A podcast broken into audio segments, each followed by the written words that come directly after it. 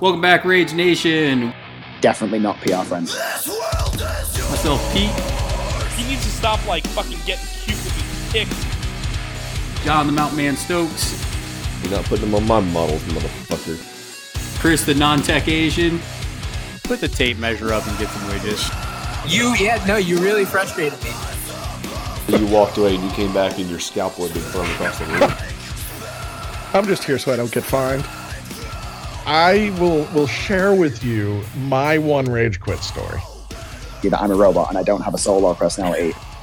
This is going to be a really great opportunity for everybody to see how you effed up. Welcome back, Rage Nation. We got a special episode. This one's getting out real quick after the last one I recorded with Mike Klein, but we got another guest on because I think Chris is maybe dead in his ice shack that he's trying to run, but we got Bill Anderson from the old Virginia to come join us on the show. So, are you really trusting Chris with an ice pick? I mean, he's a grown man. Yeah, but I mean, he's like Captain Angry. Okay, I mean, that's where he gets some of his anger out, Bill. Well, okay, that's not necessarily the most positive thing, say investigators on the 9:00 news. Yeah, and it's just hopefully he can stay alive because we're going to be talking about the new Spring Fling coming out in 2020 here. We're just going to talk about how it's looking this year, some of the things we can expect, some of the things we've come to love, and some things that you're adding on to it, because really you are kind of turning this thing into just like a beast of a convention. Like, I mean, I'm sure you're going to speak about it here, but you really do have like this awesome kind of like vision quest going for Spring Fling. I am doing everything I can. We took the first steps last year. I'm hoping faced some of the biggest hurdles of a first year, and now we get to do the first year all over again. Yeah. I'm super excited, and I'm really happy, you know, to be able to come on to a number of the podcasts, especially the Guild Ball podcast, since there is this weird rumbling out there that Bill doesn't care about Guild Ball anymore. And I get it. Like, you know, my Guild Ball podcast died. I'm only doing my board game podcast now. You know, so why don't you plug that real quick? 'Cause I don't have that one on my feed. Oh yeah. So the Gamers Lounge, it's actually the podcast that I don't even know how long I've been doing it now. I want to say over 10 years. Nice. So it's been lots of ups and downs. It's the first podcast that I started hosting on. So the people that know me, I mean, most of your listeners are going to know me from Guild Ball tonight. Yeah. But Gamers Lounge goes way back. So it started, if you think back in the days, if you're anybody either in your audience or you who were into gaming podcasts, like miniature gaming podcasts. Yep. There was the D6 generation, there was World's End Radio, and there was 40K Radio. And those were sort of the three big ones that came out early on after sort of RPGs and, you know, a couple of the others kind of grew out and gaming podcasts started. I got into the game early, like in when those episodes were still in like episode 20 and 30. And Gamers Lounge has been running the whole time. We're 150, almost 160 episodes in, and that's multiple hosts. Is that the podcast I've heard a couple times where you do like the where you're driving in the car and you're talking about different things? We have done that. Yep, we've done the car recordings. I think it's funny the Australians think they invented carball, and yeah, that's cute. And really, Gamers Lounge for the past year, mostly this year, which is when we've been back very steady, has been board game reviews. Nice. So I have a couple of games. My wife may say, you know, over 100. I have a couple of games on bookshelves, and there's a lot of podcasts out there that do the newest, hottest game. I'm not immune to that. I've done my Tapestry review and a couple of others. But I also committed to start working through just the games that I have on my bookshelf. Nice. you know, gets me playing them. It gets a group, different people from different gaming groups I'm in to talk on the podcast and come in, do a review and talk about what we like, what we don't like. So how's that kind of relate to where you're kind of seeing Spring Fling go, Bill? Like what's kind of your vision now that you're kind of expanding, just not just Guild Ball, but expanding to other games as well? So I'm never going to forget the legacy that Guild Ball has brought to the Spring Fling. It started as a 16-person Guild Ball tournament. I love the upcoming redesign of the Spring Fling website. I really got a good kick out of the new web designer put in there a guy, a box of donuts, and an idea for a brand new tournament for a game. So, you know, that's where we started. But as we've grown, we hit 64 people 2 years in a row. Well, almost hit 64 people 2 years in a row, but sold out the tickets for 64. As I've continued to get pressure to go bigger, right? I get Perkins bugging me yearly saying, are you going to go to 96? Are you going to go to 128? Are you going to Vengeance? You know, we have the people. So I love gaming as a whole. And there's a lot of games that are smaller. Some people play them as their secondary game. Some people still play them as their primary game. Guild Ball is one of those games, but things like A Song of Ice and Fire and Aetherium, which is a miniatures on a board game. Moonstone, which is just getting its start. I don't know if you remember Wrath of Kings when it came out, although I think that's completely dead, right? Yeah, I think so. Infinity, there's a whole scene of people that play Infinity as their primary game, and then even a larger group that play it as their secondary game. There's all these cool competitive tabletop miniature games. Then there's the space that I have really fallen in love with over the last several years, which is miniatures on a board games, right? So Kingdom Death Monster, yep. Rising Sun, Blood Rage, you know, just these fantastic, awesome miniatures out on a board. A lot of it's territory control, but sometimes it's else, you know, otherwise, that are also really popular and they fit in that niche. I know a lot of tabletop miniature gamers who play those games too. And then there's this massive other world of board games. And these are your quote unquote Ameritrash and your Euro games. You know, the hotness of Stonemeyer games and the hotness of Brotherwise games with Boss Monster and you know, it's just this incredible industry of incredibly innovative board games. So I wanted to tap all of that for a solid local convention. Yeah, there's another a number of other conventions up and down the East Coast. Like you can go to PAX U and it's just board games, and it's kind of hard to get anything else. Captain Con, which started as a War Machine and Hordes tournament and has grown, so you can get your Guild Ball and your board games and everything there, but it's still a pretty heavy War Machine and Horde scene. Nova Open, which is all about the 40K. You know, a little bit of Malifaux, a little bit of other things, but it's all about the 40K is their primary thing. People can go get those games. I want to provide a venue for those other games. Yeah. So, and then there's a whole other side of it, which is I'm a business. I think you and I have talked about this before. I'm a businessman by trade.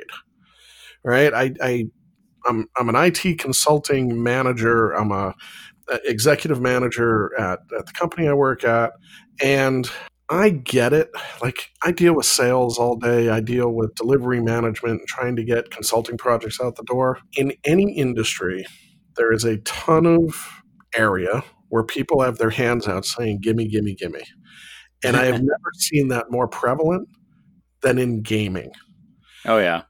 Right? And there's a ton of, please give me prize support, pay for it. Can I get discounts? Please, you know, come out and give me stuff to give away. Give me, you know, fill my swag bag. Please give me raffles for my charity thing. So, you know, I do have all of those events. I think that's important to get players involved because everybody likes prizes and free stuff. But it needs to be weighed against bringing value to the companies, because a lot of people don't think about the fact these gaming companies are not big companies. Most of them. Right? Right. Well, look, even the biggest companies, I have deals at the company I work at that are the size of a Games Workshop. And that's one of the big boys on the block. Oh, yeah. Right? Never mind, you go to a Steamforge, you know, everybody's talking about the 5 million pound Steamforge got in their investment. I know peers of mine, as well as through the years when I've done very well, that are closing single deals at $5 million. Oh, yeah. We need to remember as organizers, and I don't think there's as much of this as there should be. People like me who are organizing events, especially when we get to the convention side, I want to balance it and put a breath of fresh air out there to the guys that are working their asses off developing and creating these games and help bring value to them. So it's really bringing those two things together. Get the players out there having an absolutely fantastic time, get them exposed to something new, and then get them spending their little bits of money so that all that little bit of money adds up and these vendors are able to really profit from the marketing they're putting into conventions. Nice. Looking at what you're doing with Spring Fling is, so like if I had my own like game that I had or my own, you know, gaming company and like if I still wanted to get involved in Spring Fling, are you still taking vendors at this moment for this year coming up? Am I still? Yes. And they are partners. So it's funny. There's been a couple of key conversations, and this just tells you how Spring Fling is been developing, right? So I changed jobs, moved to a bigger company, different compensation plan and everything back in June. And beginning of July is normally when I start doing sort of the sketching things out on napkins with pencils planning. And I hit July and was like, oh crap, I haven't even been at my new job long enough to know like my compensation and everything and how, like I know what the numbers are supposed to be, but I haven't seen it play out yet. Yeah. So on top of that, in July and August was when I was keeping a very close eye on Second Wind, which was also the US Nats, and you know, 84 people wait list was like 10 or 15 people long. I mean, Vince and Pat were doing an incredible job organizing that. And I was watching going, okay, whew, all the things I've been worried about Guild Ball, maybe they're not going to come true. And then we went through August and September and I started to watch the numbers drop. And I started to go, if I'm going to go this year with the Spring Fling and go to the convention I want, I have to get out of the store. Yeah. I got to move out to a hotel or a convention center space. There's all this thinking about how to make things good, fun, easy for the attendees and for the companies, right? The vendors who are partnering with me. Oh shit. Like I'm looking at all this going in the first year, everybody said, and trust me, it's true. I'm seeing it. The first year you step out and actually step up to coordinate and run a big convention, you will lose money. No matter how much homework you've done, you're going to come out of pocket with some money. I'm kind of ready for all that. And my wife and I start talking and she's like, are we doing this year? And I'm like, I don't know. Let me sort of do the groundwork. And I just don't know. September rolled around, you know, Labor Day came in and I was like, you know what?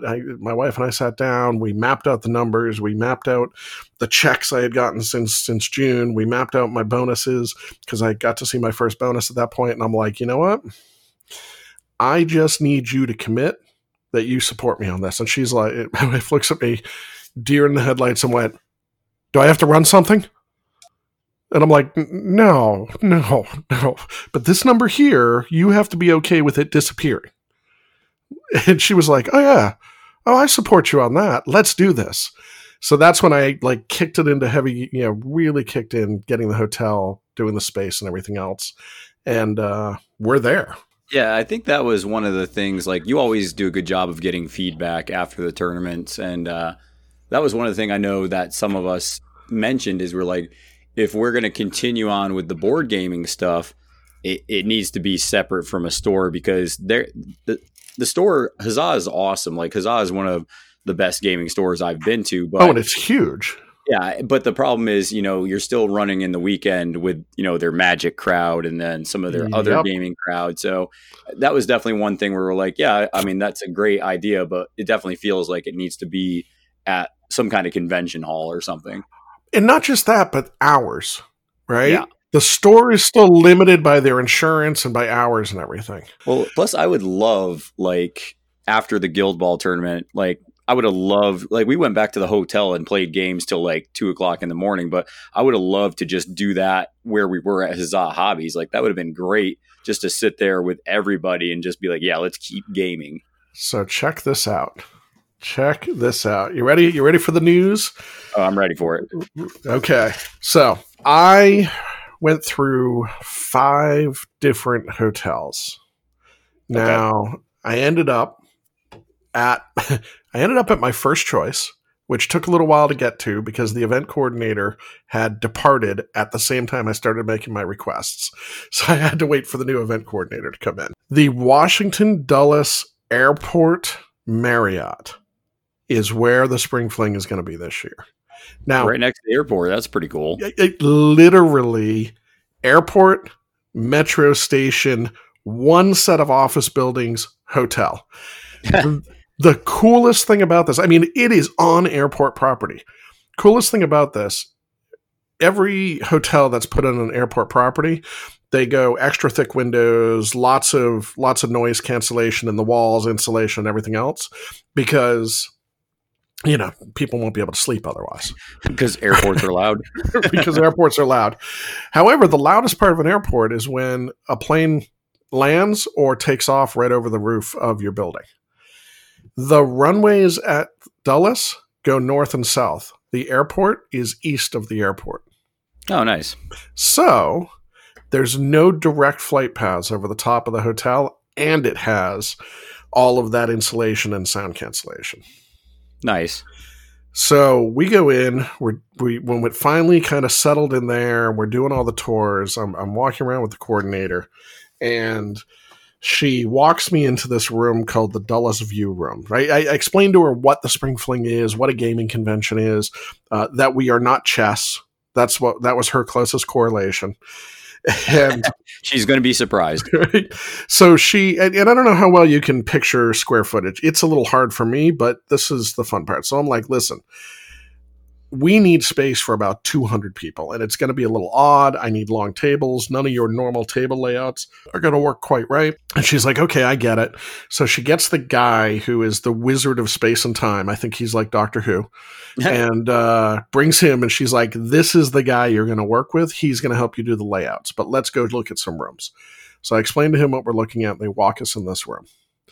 The room is on the main floor of the hotel. It's right next to the concierge lounge, which is right off the lobby bar and restaurant area. Yeah. And it's called the Dulles View Room. Half of the room is floor to ceiling windows looking out over the parking lot and gardens that are out in front of the hotel. And it's a 1,800 square foot room, which means in your normal reception, right? So if you set it up for a banquet with the big round banquet tables, it seats 120 people. Oh, wow. And she's like, what do you think about this? And I look at my wife, I look at her, and I'm like, this isn't going to work. A beautiful room. I don't think it's going to work. She's like, why not? I'm like, so I don't think you're quite wrapping your head around what I mean by gamers. Because with these half room windows open all day, in the first weekend of May, this room's going to get a little funky. Oh, yeah. So she turns and smiles. She goes, oh, well, if it's the light you're worried about. And she hits a button, floor to ceiling blackout curtains close. Oh, wow. And I'm like, okay. It's like, so this is what you're looking at. She's like, well, you know, I'm like, but I'm still not sure it's going to quite get there. We're going to have to do some juggling. She's like, well, I want to show you a couple more things. And she takes me downstairs, right? There's a second level. We go downstairs, and there's 2 other rooms, both a little bit over 1,200 square feet. So that's about 80 people each in a banquet setting. One of them is actually split 60-40, has like a sliding wall that can close off 40% of the room, has their own doors and everything. Oh, nice. And I'm looking and I'm like, you know what? These two together are perfect. So when I end up getting the quote and everything gets worked out, they work me in and they're like, number one for 2020, here's the price. We're going to give you all three rooms. Oh, sweet. And I was like, oh, damn. Oh, damn. Okay. So we got space. We nice. Got space. We got a good hotel. Then she says to me, I am willing to do two more things for you. I am willing to lock in some rates for you. And I am willing to lock in the rate for expansion to the ballrooms. They have just like any ballroom, right? It's 5 salons, all sliding doors that open up in this big, massive ballroom. Yeah. The grand ballroom as a whole is 6,000 square feet. That's a little over, it's almost 500 people. Yeah. Can be accommodated in the full space. Yeah. So per salon, she said, if I was willing to, because we had talked about Spring Flings going forward, if we signed up for 3 years, 2020, 2021, 2022, she would lock in pricing now for any expansion to any of the other rooms in the hotel, including the ballroom. Nice. So the Spring Fling is currently committed for the next 3 years. There we go. So anybody that was worried about it going away, there is not a concern at that point. As long as people want to keep coming and they keep having fun, we're having the Spring Fling until 2022. So with those spaces then, so is the convention side of this going to be like connected to the hotel side? Like I could just walk down from my room and go get a game? Yep. In fact, it's not even a convention center and the hotel separately. It's all one big building. Oh, nice. So it's got like this ballroom space and meeting rooms and everything else, but it's all in the hotel. So it's not even like you're going across a sky bridge or anything else. Now, Bill, I went to SteamCon when it was in Nashville, and you're sounding a little pricey there. Is this going to be like a Nashville SteamCon, or am I going to save a little bit of money here? So you remember last year, I pointed everybody to the Spring Hill Suites, which is by Marriott as well, but it's one of the commuter properties, business properties, right? And they're great because the rooms that they provided for us the last couple of years were amazing. Like you can fit a lot of people in them. And I'm glad you said that, right? I agree. I love the Spring Hill Suites. I stay there when I travel for business. And I was very happy to use the Spring Hill Suites, but their rates were coming in at about $125, $126 a night, which isn't bad. In fact, that's a decent discount. I think some of the rooms might have been 140, but it was in the 120s to 130s. Definitely. Keep in mind, this is a full-blown Marriott. It's considered a class up from the Spring Hill Suites. So just as warning, $119 a night. So what you're telling me is I'm going to be at the same price and it's going to be nicer? Well, I'm pretty sure that's cheaper, sir. I did the math. And you'll be right. And you will be right there. Well, I was going to say that's awesome, though, because, you know, some of us guild ballers, we like to, you know, down some brew or drink, you know, while we're having some fun. And I don't like walking alongside a highway back to my hotel room. And that is another great point. So I'm still working out trying to get shuttles and everything, but for the people that bring their family, the metro station, which is our commuter train that runs on weekends, will be extended to the airport and be open, which means family can jump on a metro and take it to Tyson's Corner, where our big malls are in Virginia, and actually all the way into DC for sightseeing. Nice. That's awesome. And it's walking distance. Yeah, that's pretty amazing. I mean, I was expecting you to be like, well, it's not, you know, SteamCon prices, but it's like $180 a night. And that would have been like, you know, I'd be willing to pay that for, you know, an upgrade, but yeah, I mean, if it's a little bit cheaper, that's awesome. Now, the one thing I will ask is this year it's even more important. It helps the convention out as a whole. For people who, and you know, I get it. Some people want to do their own points, and they're coming in on points and stuff. But if you are looking at paying somewhere, I think this is the best pricing. It's the best pricing I was able to get.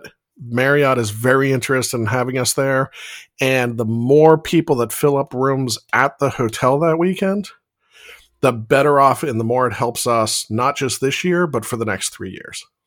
Nice. So stay at the hotel if you can. I really am urging that.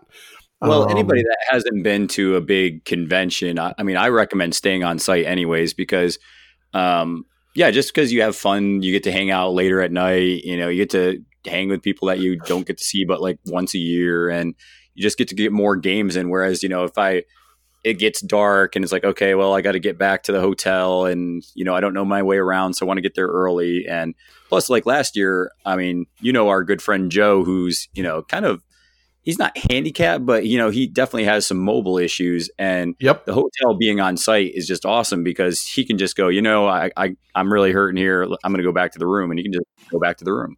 Exactly. So here's another nice thing about the hotel. So as I'm filling out the contract and I'm working with the people, I'm like, you have these hours in here. They're like, yep. I was like, you know, they were like, we have to put these in the contract. So setup this year is going to start at 1:00 on Friday. We should actually have things set up and be able to have people start playing games by 3:00 on Friday. And as we're going through, I kind of looked, and they have, you know, I think they put like 10:00 p.m. the doors, the room shut, the gaming room shut down, Friday night, Saturday night, Sunday night. I was like, huh. So can we do something about that? And she's like, well, it's not a hard number, but we have to put a number in here. What if I put midnight and we just turn a blind eye to anybody afterwards that's still playing games? Yes. So we are officially, if any lawyers or whatnot ask, we're going to have to close down at midnight. So we're going to be running from 8 a.m. until midnight access to the rooms. I've been in, like, that was actually kind of like SteamCon in Nashville, where, you know, technically the ballroom but, you know, the room we were in should have been closed, but it actually stayed open like 24/7 while we were there. Exactly. Now, I do not have the staff this year to staff things. So there are certain things that will get closed away. Like the vendor room, vendor room's going to close. Oh yeah. There's a lot of reasons for that. And I've actually talked to several of the people, the vendors who are partnering with Spring Fling. And there's actually a really good compelling reason for our vendor rooms to close. So we're going to pick a good time. It's not going to be killing people. We're going to work, you know, tournament schedules around it so people have time to shop. Yeah. I don't have the staff to run the play and win library 24/7. But as long as one of my staff is willing to sit there and work the computer, I'm not telling them to go to bed. All I ask is when they do go to bed, they get all the games back on the shelves and locked away. Now, for us grown folks, Bill, is there drinking on the premises? There most certainly is. All right. There most certainly is. Marriott, of course, asked that you purchase from their bar, but there is drinking on the premises. Okay. There is multiple breweries within less than a 10-minute Uber drive. And not only have I secured in the contract the rights for the donut food truck, but as always, a Bill staple. Exactly. And I'm really hoping so. Fractured Prune, actually, they were the people, if you remember the donuts last year, that got brought in because the truck got stuck. Oh, yeah. So when they brought in that, whatever it was, 18 dozen donuts, they moved back to just their food truck. They actually shut down their storefront, but I'm already reaching out to them, and things are looking good that they will be there. Nice. But I've also started feeling out about possibly a good little lunch food truck of the similar bill quality as the donuts. Sweet. So, you know, things are looking positive. You said they had like they have drinks at the hotel, but do they have restaurants there too, or no? It is the Marriott restaurant. It's not a separate restaurant. Oh, okay. Yeah. All right. Well, so, I mean, it sounds like the site is going to be awesome, but let's talk about like some of the games that at least you have planned as of now. We know, of course, Guild Ball, and that's going to be a solid event as usual, just because people like to travel. I mean, DC is a good central location. It's a good airport hub. Obviously, the airport's right there. So, I mean, it's going to be a good tournament. So we know Guild Ball is going to be there. And I know we were talking that you were a little worried about attendance, but I mean, me being a Guild Ball player, I wouldn't be like worried that you're not going to get a good tournament in. So this is where I'm at right now. Tickets are going to be done a bit different this year. And it's one of the reasons the website has been delayed. So people looking, even depending on when your podcast comes out, we're recording Friday night, and anybody looking tonight or this weekend is still going to see the old website. And I get it. It was sufficient, but not fantastic. Yeah. A new website has been in the works. One of the things I want to do is I want to do a flat convention ticket. Like last year, it got a little confusing with all the different things. So the only separate piece I want this year is the developer dinner. And that's because that's a little harder. There's just so much extra cost around that dinner because it's a small private dinner. You know, it's only a limited number, 15, 20 tickets. But everything else I wanted on a single ticket. And of course that brought up in the past, it was always easy because when I sold a Guild Ball ticket, if somebody bought a Guild Ball ticket, I knew what they were signing up for. I could slot their names in and everything else. Now, one convention ticket rules them all. You can go to anything you want. However, I still like Guild Ball. There's a limited number of spaces. Now, I can go pretty broad. As I said, I got the room to expand. I'm going to start the Guild Ball tournament at 64. Yeah. If we fill 64 fast enough, I am going to up the increment. Right now, I'm thinking I'm probably going to up at 10 at a time. Yeah, that makes sense. Right? And see where we go. I would love to see a 96-person Guild Ball tournament. But again, if US Nats, which had a ticket to go to Worlds, couldn't pull it, I worry about our community in the US and the interest level after what has been a really hard 2019. Yeah, and I think that if you sign up for Guild Ball, you'll get a good tournament. Like, I think the smallest I could see that tournament going that you're running, Bill, like I'd say the smallest I would put in my head is somewhere around 40, just because I know there's enough strong communities out there that will bring 3 to 10 players depending on the weekend. Right. But yeah, it's definitely one of those things where there's a lot of people playing a lot of different games, and that's fine. I mean, that's just kind of why you've decided to open it up. Like you're doing the Guild Ball tournament and it's going to have a good showing, but hey, there's these other games too.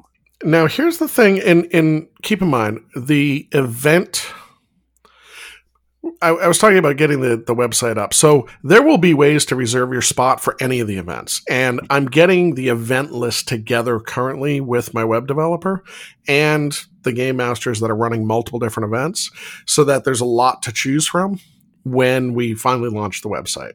And so off of that, Bill, you said it's just one ticket. So you're not going to charge extra, like if I want to sign up for one or two different like events or tournaments? So you buy your ticket and you reserve your spots, and the big thing, there's a little bit of work on me and my staff. Let's say you sign up for Guild Ball, which is most of the day Saturday and a little bit on Sunday.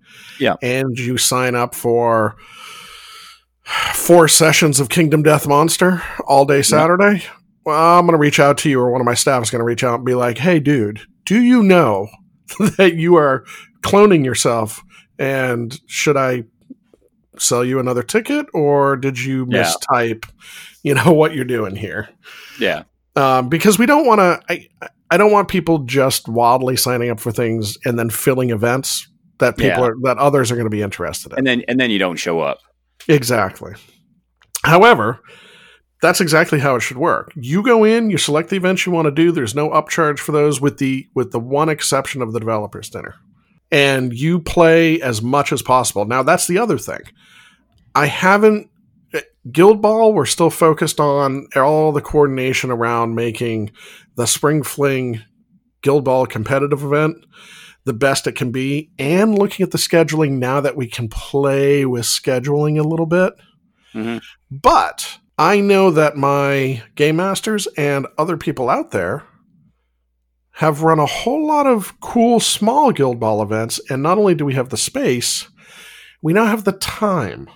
Yeah. So Friday night is open, and there's going to be other points like late Saturday, and I'm not even going to screw with Sunday. Sunday is such a question mark right now, yeah. But you know, there is time to do other things. So if somebody wants to come do a whole Guild Ball weekend, I am hoping, no guarantee yet, but I am hoping to have events for them to play the whole time. But yeah. You heard me mention Kingdom Death Monster. Oh yeah. I have a great game. Game Master locally will be running a dedicated weekend campaign. Now, I'm excited to find out because I'm also a fan of Kingdom Death Monster and I play. I'm not sure yet how he's running the campaign over the weekend, but I know he has done this for one of the small local conventions called Congress of Gamers. And he did it at the Nova Open this year. And he is super excited about taking it, kind of customizing it for the Spring Fling and rolling it out. And the other nice thing on that is another friend of mine has the full original set of painted models. So imagine sitting down with those amazing Kingdom Death models fully painted. That's beautiful. That's what that is. And the goal is that you will be able to come in and out. So you can sit down, play a session. You're not dedicated to living out the full, 22-year growth of the campaign or whatever. There's supposed to be an ability to come in and out. I just don't have all the details for that yet. Bill, let me ask you this. So if I wanted to, here's kind of what I envision my weekend looking like. So if I wanted to play in the Guild Ball tournament, I can do that during those tournament hours. If I could get a chance to play maybe like an evening of either Twilight Imperium or like Axis and Allies, I could do that. And then if somebody ran like a side event of like A Song of Ice and Fire, maybe somebody would run that like on maybe a Sunday or Friday night. And that's something that I could fit in that whole weekend. Not just all that, but then at some point I am hoping you go wander through the vendor room. Oh, what is the Wonder Room? The vendor room, which is where the partnering companies that are partnering with us are going to be having retail to be able to sell their stuff and do demos and go through the demo space. Ugh. Now, because there are some sweet new games coming out. Looking at that Crisis Protocol. Protocol Crisis, whatever it's called. Crisis Protocol. If you're on the board game side, there's, I can tell you right now, I already have a copy of Wingspan and I already have a copy of Tapestry. Oh, nice. Both in the game library. So you remember Chris last year had, I mean, I know this is shocking, but he had I won't call it a complaint, but a concern. Yeah. He was confused. He thought that as long as he played any games, he got entered into the play and win. Oh, yeah. Well, here's the thing about play and win. That's not how it works. You get entered into the games you play. So if if like last year, Boss Monster was in play and win. If you played Boss Monster, for every time you played it, your name got entered into the drawing for Boss Monster.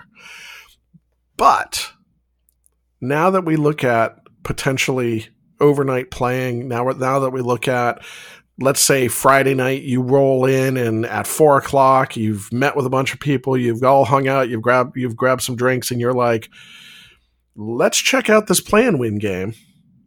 That's exactly how that works. And now you're in the drawing for that game. Yeah, because those of you that weren't there last year, like the Guild Ball tournament swag was good. Like the swag bags were awesome. The people that placed and the trophies for like best in guild were all amazing. But I tell you what, those board gamers got a crap ton of awesome stuff. Like we were looking at it like, where was all this awesome stuff? Yeah, I I was incredibly pleased with how Play and Win worked last year, and it can only. I don't have the full inventory yet, but I got to imagine everything else has gotten bigger.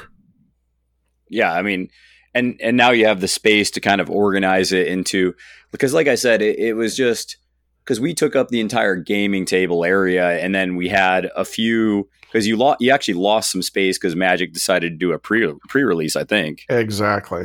So you lost space and you had to cram into a smaller space, and it was hard to kind of navigate where everything is. So the fact that you have so much more space now is just amazing.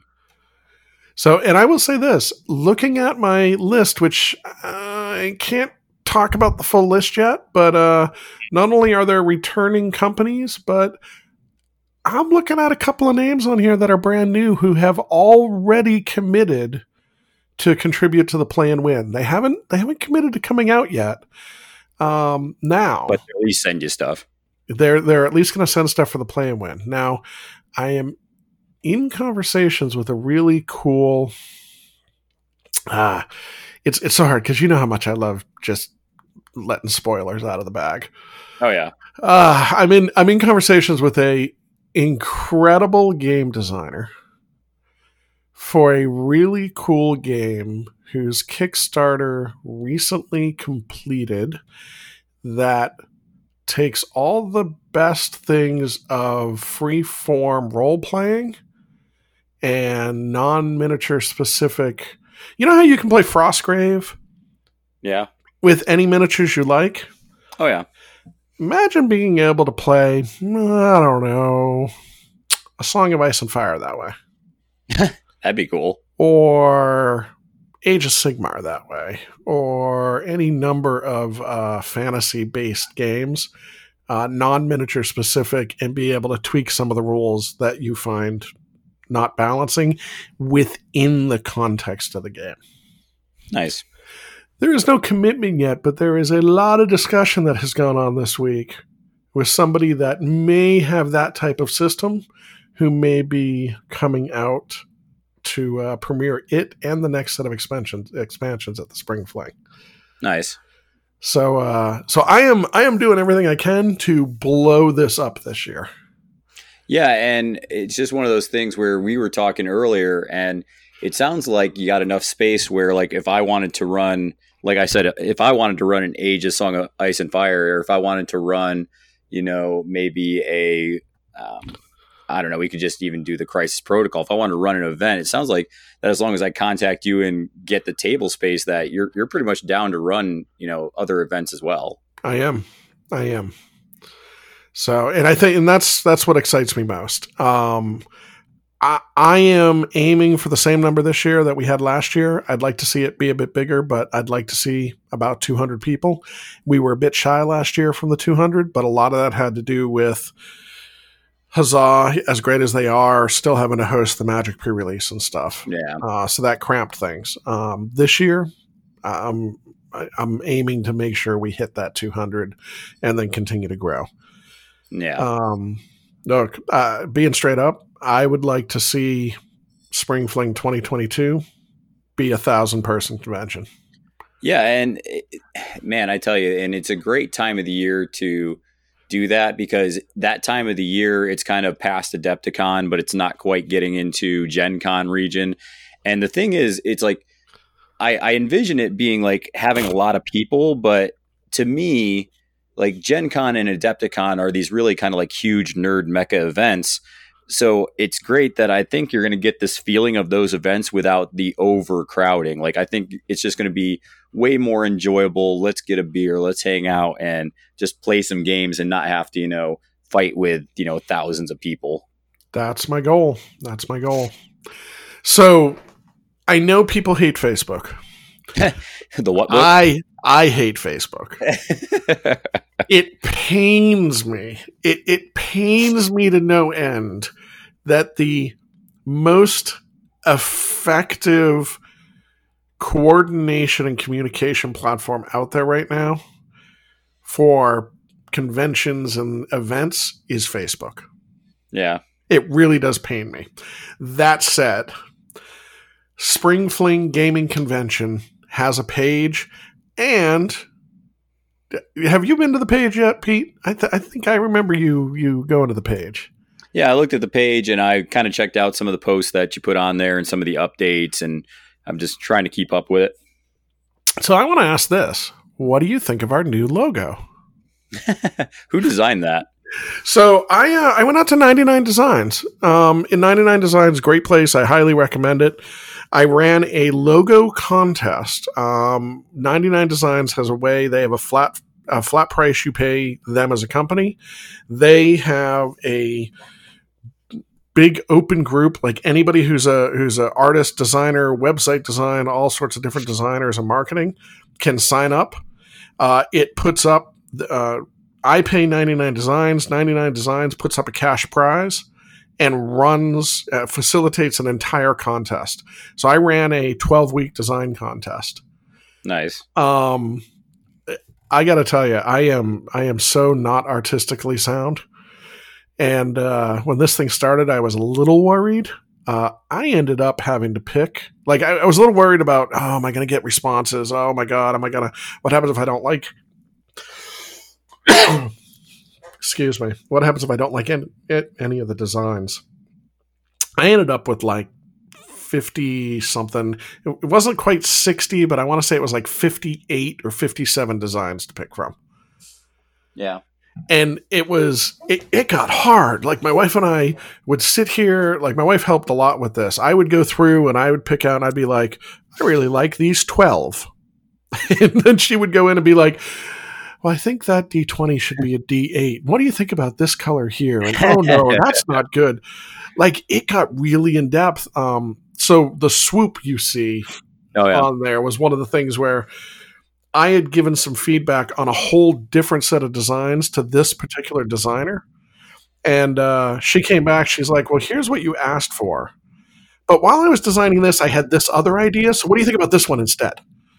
And I was like, ooh, I like that swoop. I like this other thing you did on this third design. And then off the design, so we were able to pull a bunch of stuff together. So I'm hoping people like it. It's the new Spring Fling design. It's not going anywhere because I paid for it. Yeah, I definitely like it a lot. Like that's something where it's like, you should put those on some t-shirts and sell those, because I know a bunch of people who'd want to buy those. Yeah, that would be a really good idea, wouldn't it? It would. I mean, the one thing that seems to be missing with all the cool, just like out of the way stuff in the swag bag every year has been a t-shirt. I mean, we have glasses. Yeah, I have a couple glasses I'm staring at right now. Yeah, that's a good idea, Pete. All right, glad I could help out the convention. Nice. Yeah. So I mean, the design looks cool, and yeah, I mean, there's just a lot of really cool stuff that I'm. And the fun part about Spring Fling is that you always do a great job of like updating, and like you said, you love spoiling stuff. And that's why it's just great to kind of sign up for it and then just see what, you're almost tempting us with every, couple weeks or a month or whatever. I am trying to keep the word out there. So for the people who can tolerate Facebook, sign up for the page. And then when you go to the Spring Fling Gaming Convention page, look on the left-hand side and you'll see just a line item that says groups. There is a group. Now, because I hate Facebook, the group is private. That way, anything that gets posted in there or that you post won't get broadcast out everywhere. Oh, nice. Now, because it's private, I have to go in and I haven't assigned a moderator yet. So for right now, I'm the one approving everybody's accounts. So, give me a day or so after you sign, after you click the join to approve. But I'm trying to keep the harder core spoilers in the chat, and that's just gaming convention chat. It has a white logo on the circle instead of the black logo. But between the two, the gaming convention page is all the public announcements, and the chat is where I just can't keep my mouth shut. Well, good, because everybody loves to get those spoilers. Plus, I mean, I think that a lot of convention people should do that more often anyways, just because that creates kind of this buzz that, like, you know, yeah, check out all this cool stuff that you're going to get, because people want to know that they're going to get their money's worth when they go to these events. And I would say anybody who comes to the Spring Fling and doesn't feel like they got their money's worth, please find me. Face to face, don't punch me, but find me. Yeah, Chris, don't punch Bill. No, okay. See, and that's the thing. I understand Chris is a little bit of heartburn, but I would challenge him to say he didn't get his money's worth. Well, and here's the thing. I mean, Chris was a trooper at Spring Fling because he passed a kidney stone. Yeah. The second day of Spring Fling. Oh, he was a trooper. So, Bill, is there anything else you want to put out as far as information for Spring Fling coming up? Just, you know, give us a timeline, like when we can expect to start seeing some stuff like signups or different things like that. So for people that aren't aware, ticketing and things like that goes in a couple of phases. Phase number one is figuring out how the hell the tickets are going to work. In phase one is like 1.5, where I reach out to specific media and usually try to get some commitment from media and from companies that may not be media vendors and whatnot that are going to run some things, right? So yes, I do find ways to work with you and all the rest of the media folk out there. You know, it's been a number of different things through the years, and I try to keep that interesting because I believe in podcasting and video casting and how important that is to our community. Yeah. Last year, that section ran from about the beginning. The media reach out started beginning of December and ran to the right after Christmas, and the tickets went right on sale. I am already reaching out to media now, and I am working on the how are tickets going to work now, as we talked about before with the event sign up, which means I am hoping to get tickets on sale. I can't commit to this yet, but I am hoping tickets will go on sale beginning of December, a month earlier than last year. And looking at it, Bill, do you have a hard price yet for the convention ticket prices, or is that something that's still you're still kind of figuring out some of the costs that you're going to have? I am 90% of the way there. Okay. See, and this is, you're asking all the right questions, but I know what I want the ticket price to be. Well, let me ask you this then: is it the ticket price to be? And I'm still hugging those together. Okay. Well, let me ask you this then: am I going to spend more than $75 on my ticket?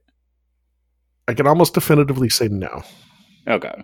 Are we going south or are we going north of that number? I'm putting you on the spot here, but I'm just kind of trying to get a guideline here. There is a 95% chance it will not be over $75, and it will not be $75. Okay. And I think for a convention for like the whole weekend, that's fair, because any good convention, it's usually like anywhere from like $30 to $100 a day, depending on the convention you go to. And that's part of what I'm trying to work out is right now I'm doing the one ticket. I have to figure out how it's going to work for people that only want to come Friday or Saturday or Sunday. Yeah, and I know that's really tricky. The way I've seen, like, we have a Scarab convention up here or down here in South Carolina, and they kind of do it where, and I don't know how you're going to write, Bill, but I would expect usually you can buy like a daily ticket, but usually those prices are a little higher just because it's like, okay, you're just buying the one ticket for that day. So it kind of offset some of the costs on your end. And it's last minute. So, you know, a lot of that money that comes in ends up going into the investment for the next year or to pay off. So funny thing about hotel space is due. Like, I have to come out of pocket for all the hotel space before the actual convention. Yeah. So a lot of it will be at that point, where did we come in? And this is also why. So just behind the scenes, And I did one of these behind the scenes on Gamers Lounge for the Spring Fling 2019. And I'm planning to do a couple more behind the scenes as we get closer to Spring Fling 2020. Because some of this is, I think, interesting information a lot of people might like to hear. One of the big reasons that conventions and events put a cutoff date on reimbursements is exactly that. Like, I have to come out of pocket through the year. Oh, yeah. Before the convention actually starts, committed to what we're going to pay. Yeah, and it does stink when you think about it from the buyer's perspective, but if I just have like a ton of people back out like the week before a big convention, then it's like, well, now I'm losing like a ton of money as opposed to just the amount that I'm expecting. Right. So there's a lot of little things like that. And that's where the day tickets, that's usually they're a little bit more because they're covering whatever little gap was still left. Yeah. And you can't really count on the day tickets. I would love to say you could forecast day tickets, but there's really no good. You know, I was talking to a guy that runs a local convention here. He was telling me he gets 60 or 70 signups and can be anywhere between 120 and 220 people that show up for his events. Okay. And I was telling him, I'm like, I don't even know how you wrap your head around that type of forecasting. Like, that is such a huge variance. Yeah. Okay. Well, I mean, either way, it sounds like to me, and like I said, if you're just a casual gamer, that number might seem a little high as far as tickets go. But like I said, if you put it into like how much gaming you're doing in one day, I mean, it's really not that bad, especially like if you go to like Adepticon where you have to pay like $15 to $20, you know, for just an event you want to do. And you're just saying, hey, just buy the ticket and let me know what you want to do. So I did a lot of work in August and September looking at other similar style conventions. And I looked at what all those conventions charged, sort of what's the ticket price that the community will bear for a good event. Yeah. I go to several of these events and I love them. I pay a lot of money to go to Adepticon every year. Gen Con is, I mean, anybody who's gone to Gen Con, tickets alone are going to be a couple of $100. Yep. My goal is to make the base swag bag very, very good. I'm not trying to bribe people in, but I want people to that feeling of dumping that swag bag out. I love that feeling. I want everybody to have that feeling. Well, I was going to say, Bill, your swag bag, I mean, it's not over the top just because up to this point, you know, you've had a pretty moderate, you know, just a Guild Ball tournament type of attendance. Yep. And even then, the swag bag has always been pretty much worth your ticket of, you know, admission. And I'm really glad to hear that because that's what I've been going for. And then on top of that, we have more this year. So try to make that swag bag bigger. Try to get to a point where you're paying. My goal is the ticket price is in line with any other convention similarly you would go to, but you feel like you're getting more value out of it. Yeah. It's all about value. And definitely. You know, they pick on Pat about that, but coming from a business standpoint, it's about value for the attendee. I want the attendee to be having just an absolutely fantastic time, and it's about value for the companies who are partnering with me, the people we would normally call vendors, who I very much view as partners. Now, last thing that I want to ask. So this is my last question, Bill, and then I'll let you say anything else you want to mention before we hang this thing up. But so there's been certain conventions that are notorious for, you know, technology not being great. You know, the Wi-Fi sucks. You get no signal. So is that pretty good in this place, or is it kind of sketchy like some other places? Not taking any shots here at anybody. I had no Wi-Fi issues even in the basement. Oh wow, really? Yeah. Okay. And on top of that, they have told me they're willing to beef up the Wi-Fi if we start testing and find that it's bad. Interesting. I cannot stress enough how incredible this particular group at the Washington Dulles Airport Marriott has been. Like, they have been amazing to work with, incredibly accommodating, and yeah, I cannot wait to work with them more.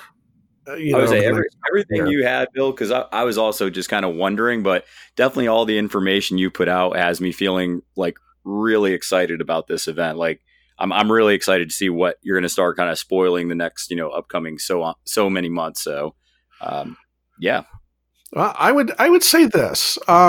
Anybody who Fridays are good days. Anybody who was on the Spring Fling Facebook page today would have seen a post go up in the morning, between 9 and 10, that said a massive thank you to Anvilate Games for their returning support, partnering with the Spring Fling Gaming Convention. And it was a link to their Facebook page, and that takes you to their website.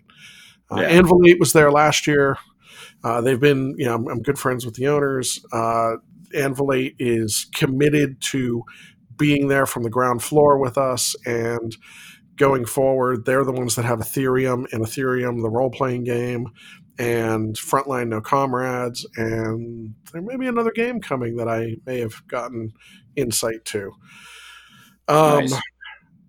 Friday between 9 and 10 is probably a really good time. Just to check it out. To check out the page.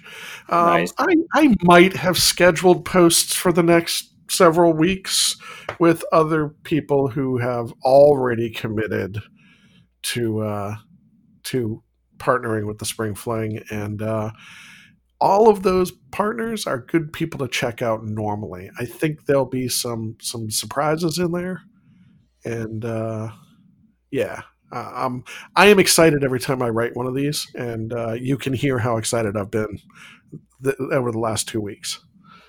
All right. Well, any other parting blows or last minute information you want to give out, Bill? I mean, I think one thing we actually need to say is the exact date of the event.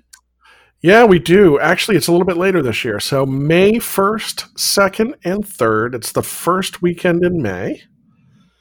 I already have the dates for 2021 and 2022. We'll get those out. Let's worry about May 1st, 2nd, and 3rd right now. Yeah. Those were the dates we were able to lock down. I couldn't get the weekend before, which is what I was really aiming for this year.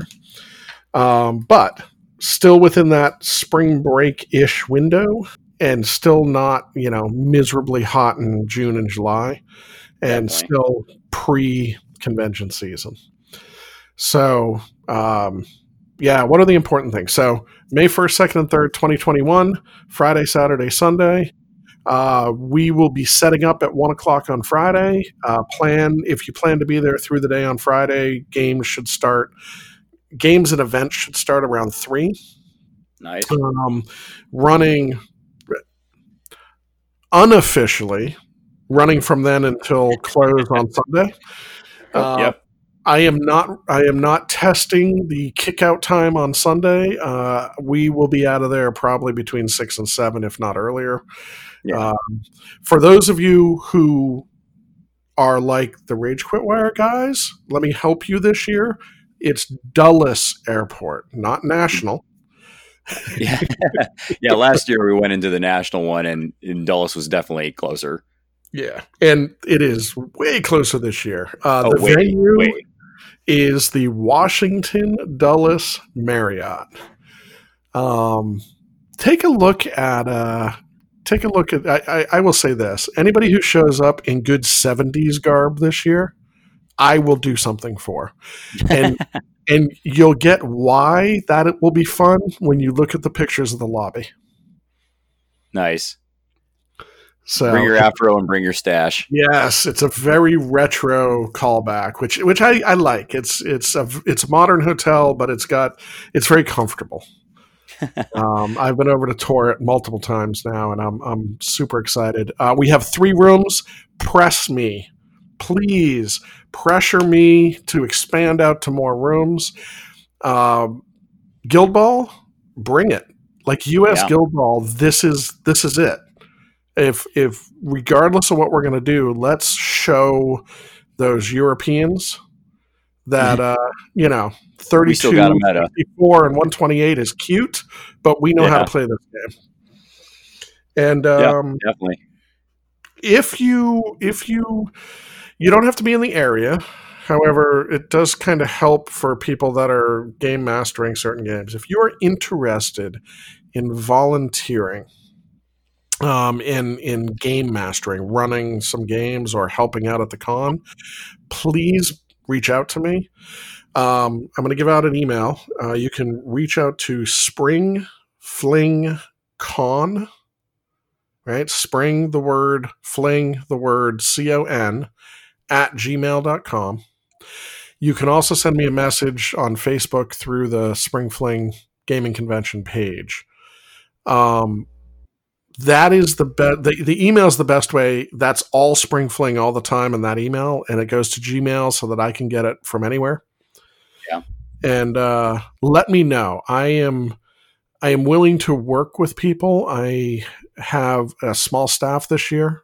It was kind of mind-blowing to have a staff at all last year. I've always had a handful of family and very close friends helping me out. Now I actually have staff. Moving up in the world, Bill. Yeah, a little bit of power, and I'll just talk for 4 hours. So, all right. Well, the thing I would just reiterate before we hang up is just that, hey, come to it. It's going to be a lot of fun, lots of different games, and I mean, it sounds like it's going to be a great place just to stay the whole weekend. So I'm definitely down for that.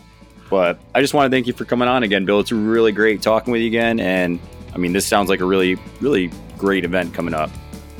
Yeah, I'm excited. So cool. Thank you for having me on. I didn't get fined again, so I'm good to go. All right. Well, that being said, make sure that you bring your dice and you throw some salt. And yeah, we'll go hang out at Spring Fling.